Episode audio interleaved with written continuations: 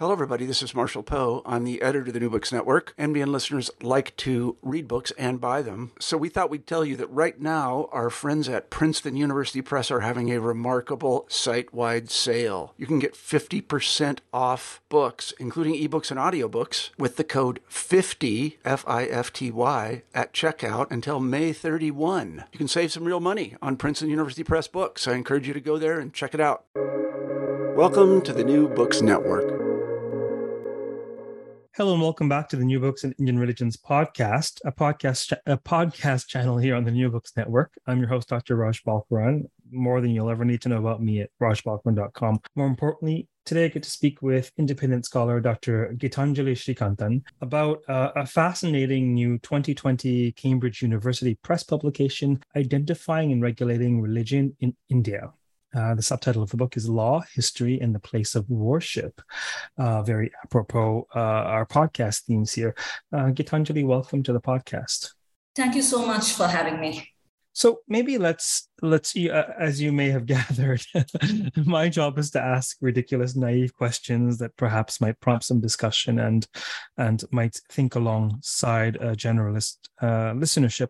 But let me ask this question: what is the core problem or issue? What is the phenomenon or problem that the book seeks to address?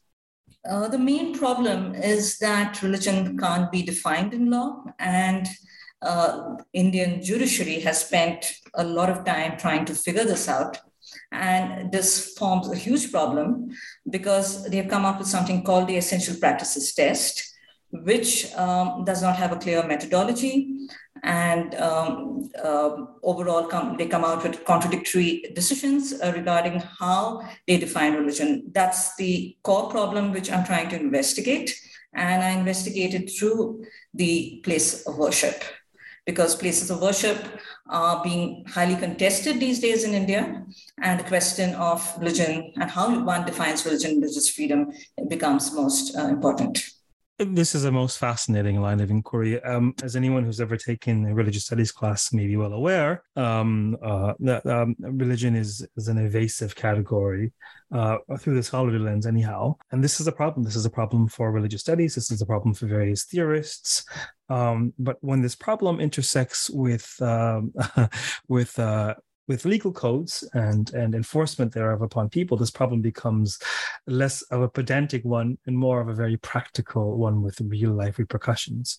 Could you share some of could you disentangle this a bit for us? Like, why is it so problematic to define uh, religion in this context, and why is it so crucial for there to be a definition of religion?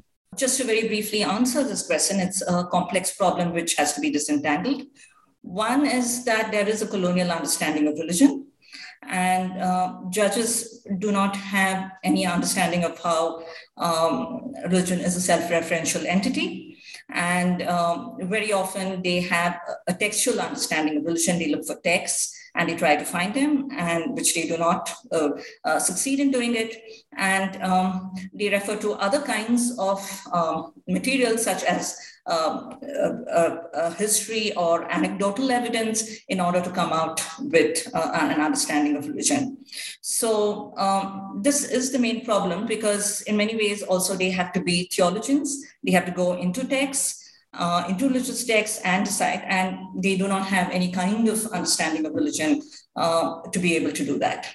Could you give us an example of some of the sorts of decisions that are implicated in the idea of religion? Well, there is one very important case called the Anand Marga case, which was a procession by certain people uh, in uh, the uh, region of Bengal, where uh, they used knives and uh, certain other kinds of sharp implements. And the police said that this is harmful and uh, we cannot allow you to take out such a procession based on your claim to religious freedom.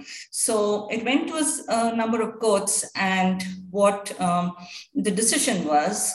was that this is not a, case of, um, of religious freedom because uh, there was no text by the Anand Marga uh, founder. And um, because of this, uh, the, they were denied the right to take out processions as an exercise in religious freedom. So um, eventually, um, there was a series of texts that um, were compiled. And when they went back to the courts again, the courts agreed that um, one could take out this position because there was textual evidence. There was also another case regarding uh, cow slaughter, where uh, it was held that uh, cow slaughter is not uh, something uh, that is mentioned uh, in the Quran. The courts relied on textual evidence. They went into the Quran for this. And in the case of um, trying to determine whether a Muslim um, person can grow beards, they said many Muslim dignitaries can have beards and thus um, um, the evidence is very anecdotal. There's no kind of consistent methodology. Could you maybe flesh out why reliance on text or looking to textual evidence might be problematic in some situations? Um, the reliance on textual evidence is basically because we are following uh, a conception from the Abrahamic religions. And um, we seem to look for um, texts because they contain the doctrines of religion. And it's the search for doctrines by courts which make um, the uh, decision to um, decision making regard, regarding uh, religious freedom so difficult. So now that we've set the scene, um, what does your book posit or argue? What is the central thrust of your book? Well, um, what the book tries to do is look at how the category of religion has come into place and um, in law. So traces an intellectual uh, history of the category of religion in respect to the place of worship. And uh, what um, I try to do is um, show uh, how these categories have been formed, particularly Hindu law and Islamic law, and what are the key concepts such as um, um, the, uh, the secular concept of charity, um, the idea of God, uh, authority, uh, the public and the private, and um, how places of worship and how we think of places of worship as Hindu or Islamic are, are fashioned. And why do we actually even think of these places as places of worship? So, over the course of this argument, what sorts of data are you looking at? Well, I look at court judgments and um, also material in archives, colonial histories uh, in archives, uh, such as uh, legislative debates, the works of colonial administrators. And um, in looking at one particular uh, key case, which is known as the Swami Narayan case, uh, where the definition of Hinduism uh, became very, very central, I looked at the original records uh, of at the Supreme Court uh, and to see what evidence the Supreme Court used in order to make uh, the decision. Perhaps you could tell us a bit about how the book is structured. Well, what I do is begin by uh, looking at um, the problem of religious freedom as such, and um, and uh, try to see why uh, courts have have uh, such great difficulties. I define uh, the nature of the problem, after which I look at how Hindu law, for instance, has been formed and how Islamic law has also been formed. What are the principles behind it and what are the legal histories behind it? Um, and in looking at that, I move on to the place of worship and try to understand how the place of worship is structured. What are the kinds of concepts which go into it, such as um, the, the idea of charity, and uh, also um, the themes of God, authority, the juristic status of the idol, uh, the question of dedication. And I finally show in the contemporary context that the definition of religion and law really has uh, no meaning as such. It is impossible to define religion and law, as we can see in the Shastri Yagnapurushdas case, where many of the litigants came out with, uh, uh, with all kinds of evidence, which the Supreme Court did not take into account. There's a mismatch between the evidence and the actual decision. What might be the path forward then? What do we do with this problematic term of religion? Well, what we can do is uh, look, uh, for instance, at how this framework is conceptually flawed and uh, have a different kind of framework in order to understand um, the uh, practices and traditions for instance, having an all-encompassing definition of, uh, of, uh, of, of, religion as being focused on text instead of, uh, instead of practice or not interrogating the, the practices themselves as representing individual religions, uh, as individual traditions, um, is something that we can do. Just one second. Can you stop recording one minute? So uh, the, the, question is that one has to interrogate um, practices of a tradition and not merely try to encompass it into a larger uh, religion with texts and uh, the idea of a founder and um, the idea of doctrines itself. You've touched on an idea a couple of times that I think we might want to unpack the idea of the legal status of the murti. Right, yeah. Could you say a bit more about this? Why would that matter? Uh, the legal status of the idol um, matters because um, uh, the, the question is how do we really define a place of worship? And what has happened over uh, the 100 years of legal history is that uh, the idol or image based worship has started to assume um, a great deal of importance within British colonial history. They have uh, kind of ignored a number of other practices. What I do, for instance, is that um, I look at how there's no place of worship in the 19th century, and places of worship were categorized by their function. Uh, there was no Hindu endowment and there was no Islamic endowment, but um, you had different categories like the Musafir Khana or the graveyard or the mosque or the dargah. And what happens in this intervening period is that um, a number of legal concepts come into being, such as juristic status, the idea of dedication, etc. Now, the notion or conception of um, uh, the idol becomes very important because um, the British want to know what is God within Hinduism. And it's very central to defining Hinduism as a religion and as a Hindu place of worship. So, um, so, so that becomes very important for the British, and uh, the result of which they give juristic status to the idol. There's an entire theological rationality behind it because they see the idol as representative of God, which is not how uh, worshippers or uh, Hindus, normal Hindus would see it. And um, they see the act of Hindus having darshan as, uh, some, as worship.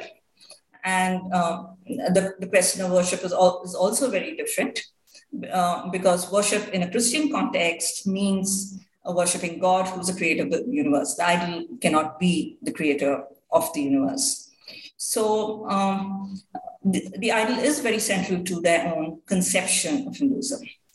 And uh, they need a custodian to act for it, which is why they see the idol as having this property but not being able to act, but having a, a custodian or a Sebayat or uh, Dharmakarta, um, multiple authorities who act for it and manage the property. Fascinating. I'm going to ask you a question that I normally ask at the outset, but I thought it important to set the stage first. How did you become interested in this? What prompted you to pursue this path of research? Well, um, when I was working uh, in a human rights NGO many uh, years ago, I was, I was involved in giving advice on a litigation uh, in relation to um, a space called um, uh, the Baba Budangiri Dargah. And um, this was um, a place of worship frequented by both Hindus and Muslims. And in the 70s, uh, it um, uh, became the target of a takeover by the Waqf board, who claimed that this is a Muslim endowment and we want to take it over. However, the Hindu devotees objected and said, no, um, we worship uh, at this um, particular space, and uh, it's not correct that it be declared a Muslim place of worship. So, um, what happened is that a court said that this place of worship is not Hindu or Muslim. It's beyond that, and the Hindu devotees had a right to worship at that uh, place. So later on in the 80s, uh, Hindu right-wing uh, groups tried to um, take over this place, saying it's a Hindu place of worship, and that uh, there's no really there's no saint there, but uh, instead this is the seat of a deity called Dattatreya. and therefore Hindus should be allowed to worship there, and uh, Vedic pujas should be performed over there.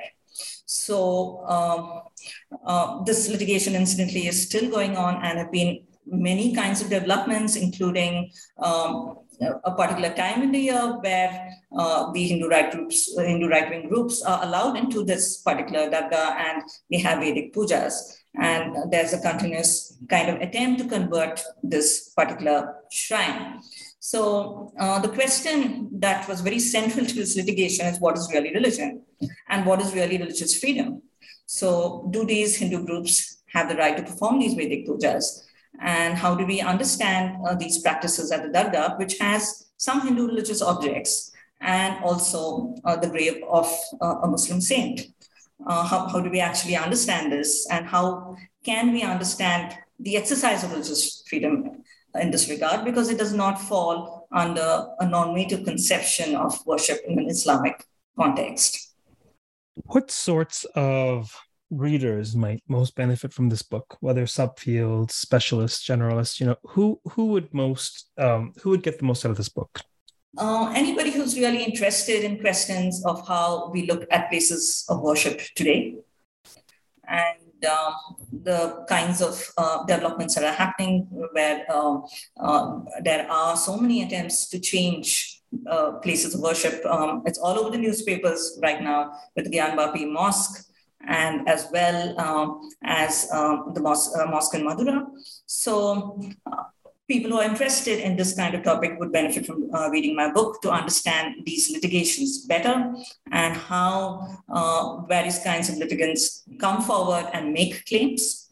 So um, uh, th- this, this would benefit them because I, uh, I analyze the main legal concepts behind these kinds of claims um, lawyers uh, would also benefit um, in, in, understanding the origins of how religious law uh, has been formed in, our, in India, uh, the origins of Hindu and uh, Islamic law uh, in a modern context, as well as students of law who uh, are studying modern Hindu family law and modern Islamic family law in, in their classrooms.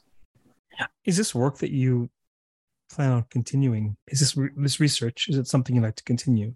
Well, I don't actually plan to continue um, this this uh, research um, as such, um, uh, um, but um, perhaps uh, try to apply it more in the context of current developments as as such. since this topic is really controversial, I, I, don't really work on it uh, much more, but uh, I'm interested in seeing how this uh, is applied uh, to current developments. And I believe that my work is a useful guide to um, many controversies around places of worship today. If you could offer a bit of conjecture, how might this research potentially be applied?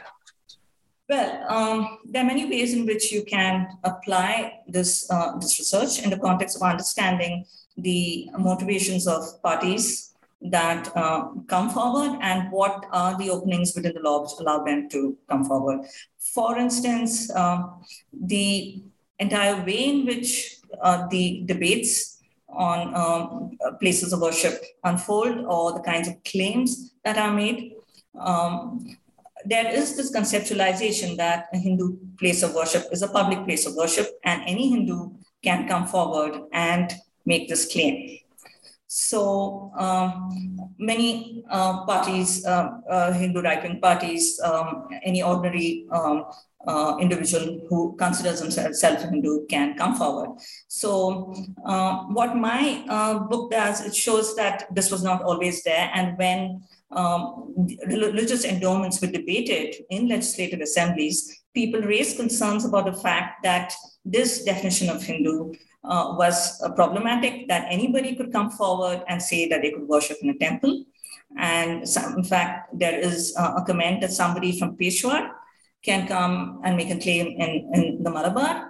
So, and anybody who's just um, dis, uh, uh, who's just dissatisfied with the affairs of the temple can raise raise a certain claim on the affairs of the temple, uh, the fact that it's not managed, or the fact that he or, or she did not have the right to worship in a particular manner.